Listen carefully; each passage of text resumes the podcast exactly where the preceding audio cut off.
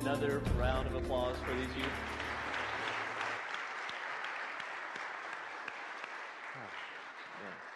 Thank you, youth band. Thank you, youth choir and orchestra, for uh, just all that you did to prepare for this Sunday and to lead us to the feet of Jesus in worship. Um, very thankful for that.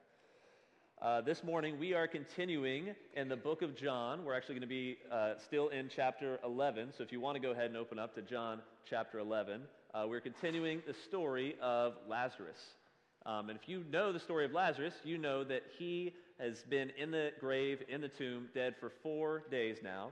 But in this sermon series, he's now been dead for the last four weeks. So, yeah.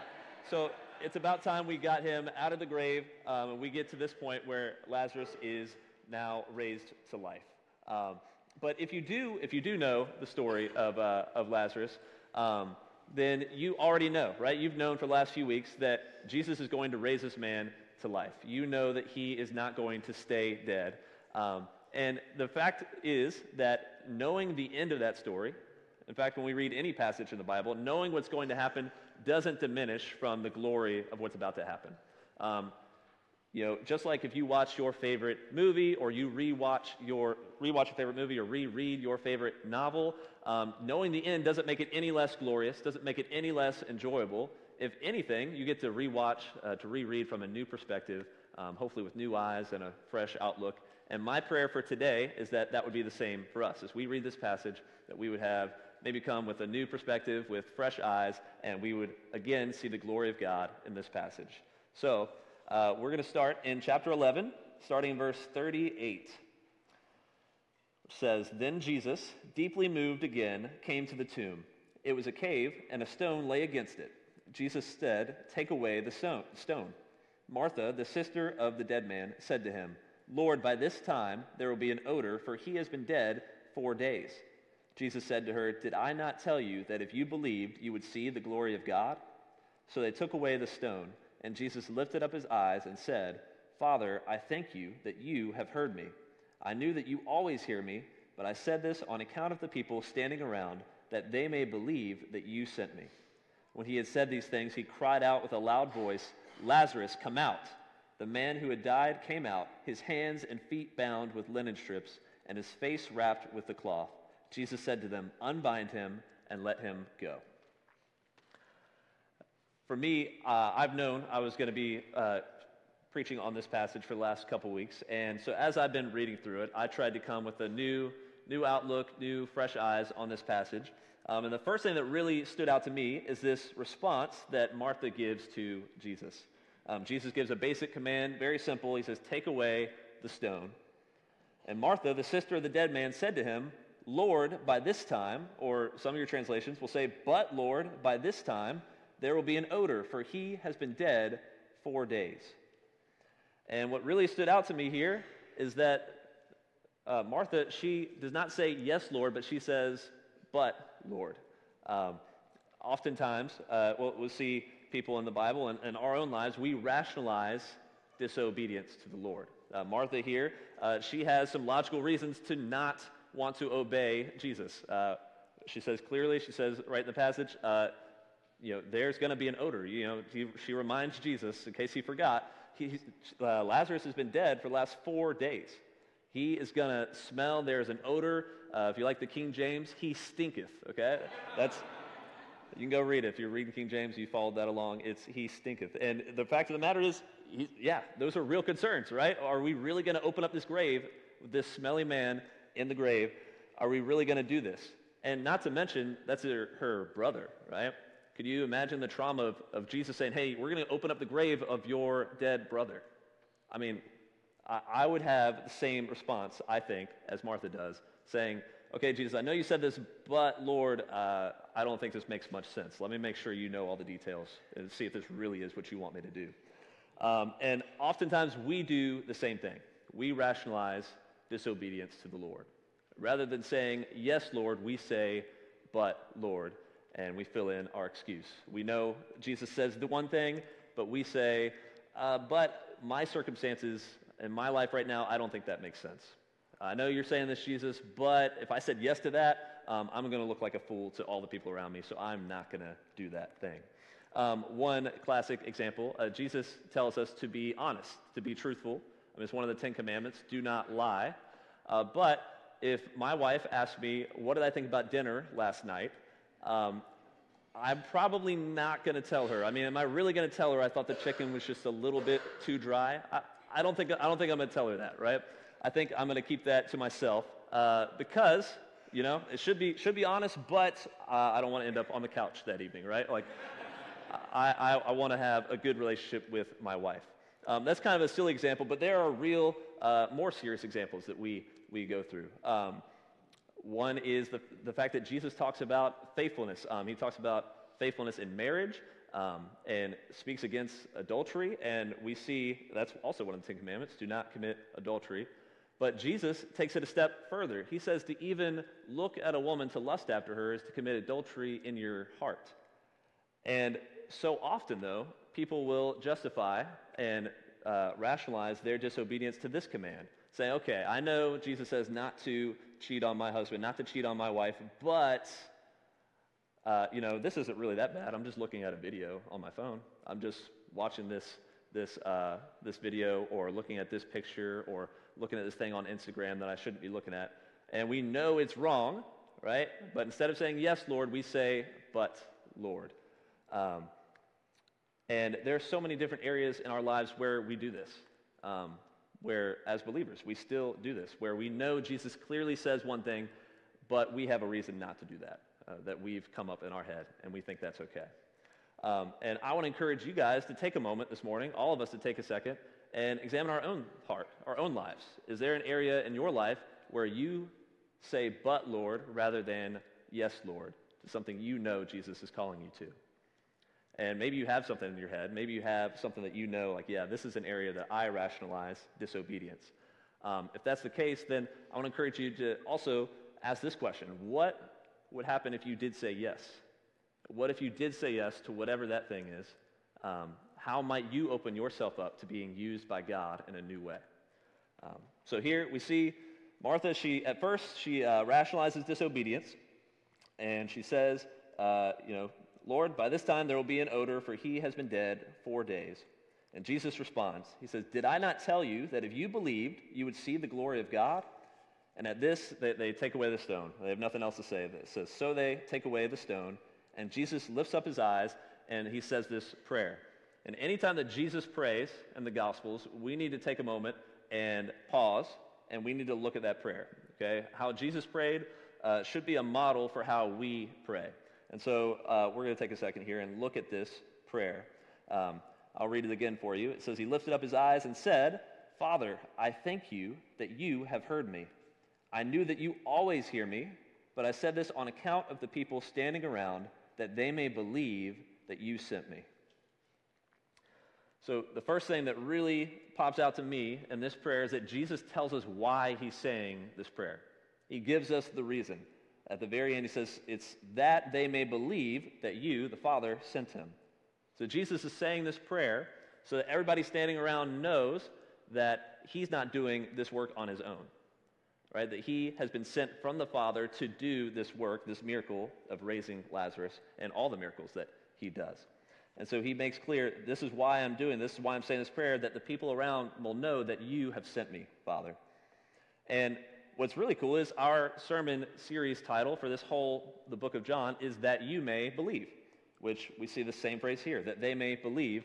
And this comes from John chapter 20. Uh, we should have the verses on the screen. John chapter 20, John explains why he's writing the gospel, his purpose behind this gospel. And he says, Now Jesus did many other signs in the presence of the disciples, which are not written in this book. But these are written so that you may believe that Jesus is the Christ, the Son of God, and that by believing you may have life in his name. And so all the miracles, all the works, all the signs that we see throughout the Gospel of John are done so that we may believe. That you may believe and believe what? That Jesus is the Christ, the Son of God, and that by believing you may have life in his name. And this even, he even goes as far as to pray in such a way that we would believe this is true, believe that he is the Son of God and he has been sent by the Father. So we see why he prays, um, but we also see that he prays with great confidence. Um, again, he says, Father, I thank you that you have heard me. I knew that you always hear me. So Jesus, he has confidence, he has boldness to say, Father, I know that every time I pray, every time I'm saying anything to you, I know that you hear me. You always hear me. Um, but do we have that kind of confidence when we pray? Right? Do I have that kind of confidence that when I'm praying to the Father, I know that he always hears what I have to say? The reality is, he does, right? We should be reminded of this truth. If you are a Christian, if you are a follower of Jesus, and you come to the Father through Jesus, then he hears you and he wants to hear from you about everything your wants, your desires, um, what's going on in your life. He wants to hear from you and he is always listening. And so we are able, through the Son, to come to the Father with this kind of confidence, the same confidence that Jesus has, knowing that he always hears us. And also, one other thing that I thought was huge in this prayer is the fact that he, the content of his prayer is all about the Father. He starts by addressing the Father. He says, Father, I thank you that you have heard me. I knew that you always hear me, but I said this on account of the people standing around, that they may believe that you sent me. See, the prayer of Jesus here is all you, you, you, talking to the Father. But how often is my prayer life all about me, me, me? How often is, are my prayers just, hey, God, here's something I need today. Hey, God, here's something that's going on in my life. I want to let you know about that. Um, I'm really struggling here, so now I'm going to pray. When the reality is the prayers of Jesus were more about the Father than they were about himself, um, how much more should our prayers look like that? Um, so often we come to God when we know we need something, when we know we want something, and God wants to hear those things, right? God wants us to come to him with everything and with anything that is going on in our lives. But if we are not praying outside of those things, if we're not praying when we don't have a need, when we don't have a want, just for the sake of just for the sake of praying, just for the sake of relationship with God, then we are missing out. Um, we are missing out on the real purpose of prayer, which is above all else so that we have communion with God, a relationship with Him. That is what prayer is all about, just basic communicating with God. And so if we never come to God just to talk with Him, just to praise Him for who He is, and then we're missing out on what prayer is truly about. And so Jesus gives us this example, and He gives actually gives an example, the Lord's Prayer. Uh, starts with, again, our Father in heaven. So he's addressing the Father. Uh, your name is holy, or hallowed, or whatever word you want to use. Um, I prefer holy because that's easier to say. Um, but holy, he talks about the holiness of God. And then it's your kingdom come, your will be done on earth as it is in heaven. So the beginning of the Lord's Prayer is all about the Father and his will being done in our lives. And so do we come to the Father in that same way? Um, do we come approaching him wanting to simply just be with him and to see his will done in our lives? Uh, Jesus, he says this prayer, and it says, When he said, had said these things, he cried out with a loud voice, Lazarus, come out. So Jesus, he says this prayer, he makes it clear, the Father has sent me to do this, and he calls Lazarus out of the tomb, and then what happens? Lazarus, this dead man, is alive, and he's walking out of the tomb. Jesus proves here that he is the resurrection and the life by raising Lazarus to life. Um, we see throughout the Gospels, Jesus makes, uh, throughout the Gospel of John, he makes these statements, these I am statements about his deity, about the fact that he is God.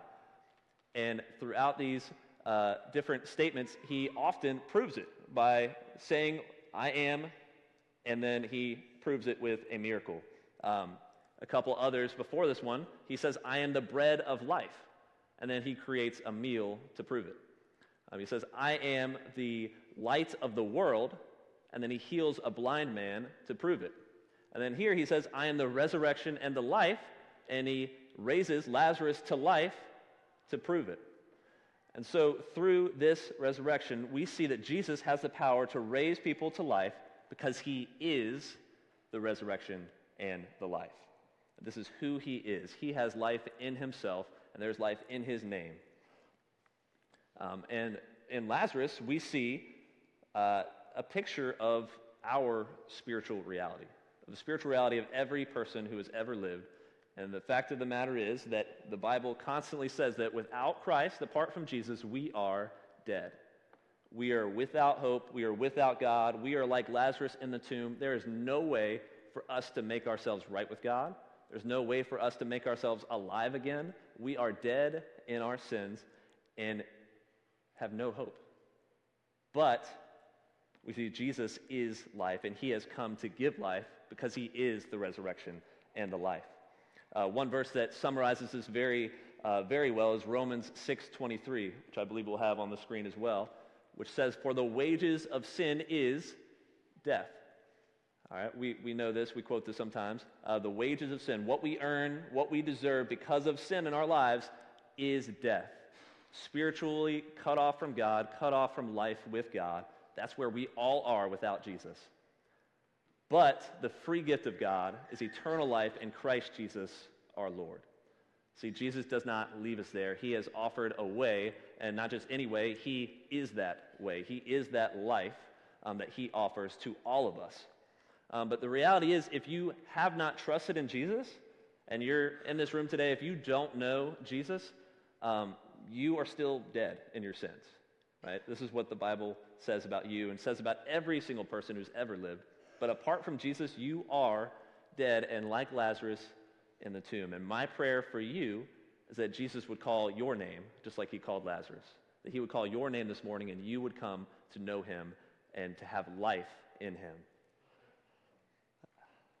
So again, we see the wages of sin is death, but the free gift of God is eternal life in Christ Jesus our Lord.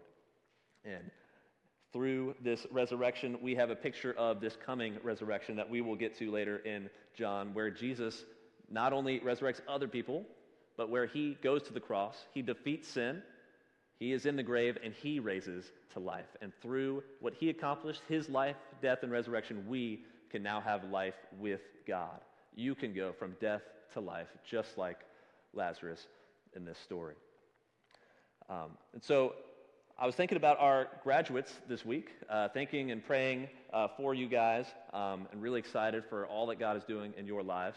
But I was thinking about the fact that every graduate, whether high school or college, or uh, we got some uh, doctoral graduates, um, each of these people, each of you, are getting ready to enter into a new season of life. Um, you have new freedoms, some of you moving uh, to college or moving out of the state. Um, you're going to gain new freedoms, uh, new jobs for some people, new career opportunities. Maybe some of you are going to do more school, uh, new schools. There's a lot coming um, your way. And the question I want you to consider as you move into this new season of life, um, really this is a question for all of us to consider as well, is what defines you and your life? What defines you as a person? What defines your life? Is it Jesus? The giver of life, the author of life, the resurrection and the life? Is he the one who defines your life, or is it something else? And if it's something else, uh, then you're missing out on what life truly is abundant life and eternal life that Jesus gives. You are missing out on that if your answer is anything other than Jesus. But the reality is, those of us who are Christians, who have trust in Jesus, so often we define our lives by the things that we do, by the things we accomplish, by the jobs we have, maybe by the degree you just graduated with, um, whatever it may be, we define ourselves by the things that we do rather than what Jesus has already done for us. And I want to challenge you guys and encourage you guys to look to Jesus for life. Whether you are already a Christian, whether you've already trusted in Jesus, I want to encourage you to look to Jesus for your life, to define your life, because he is the life. Like literally, that's what he says about himself. He is the resurrect- resurrection and the life. He's the way, the truth, and the life. In him is life, and apart from him is death. So is he the one who defines you and your life? And for those of you who maybe haven't trusted in Jesus, maybe you're in this room and you have not ever experienced this life, uh, I want to ask you is Jesus calling your name this morning? Is Jesus calling you to come from death to life? Um, is he calling you out of the grave just like he called Lazarus from death to life? Um, and how are you going to respond to that? Um, in just a moment, we're going to go into a time of invitation um, where you can examine yourself, your heart. You can pray, you can sing along and worship. But if you need to make some kind of decision today, if you know that Jesus is calling you, I want to encourage you to come forward. Uh, you can talk with me, you can talk with Pastor Randy, we can pray, uh, we can share more about what it looks like to have life in Christ. Um, for those who already know Jesus, I really want you to ponder this question like, what defines your life? Not the Sunday school answer, like, yeah, I know Jesus is the answer, but like, what do you consider when you're living your life? What gives you value? What gives you worth? What is your life all about? Is it truly Jesus, or is there something else? Um, so let's pray, and we'll move into a time of invitation. Father, uh, we just thank you and praise you for the fact that you sent your Son, that Jesus, you came as the resurrection and the life, and that through you we can have life, abundant life now and eternal life with you forever. And I pray for anyone in this room that does not know you, that you would call them out of death and into life this morning. And I pray for those of us who do know you, that uh, our graduates, as they move into new seasons of life, they would continue to trust you and pursue you wherever you lead them. And for those of us who are here, that we would define our lives based on what you say about us, based on who you are, and that you would uh, lead us in, in all things, Lord. So we just lift up this time of you to you in Jesus' name. Amen.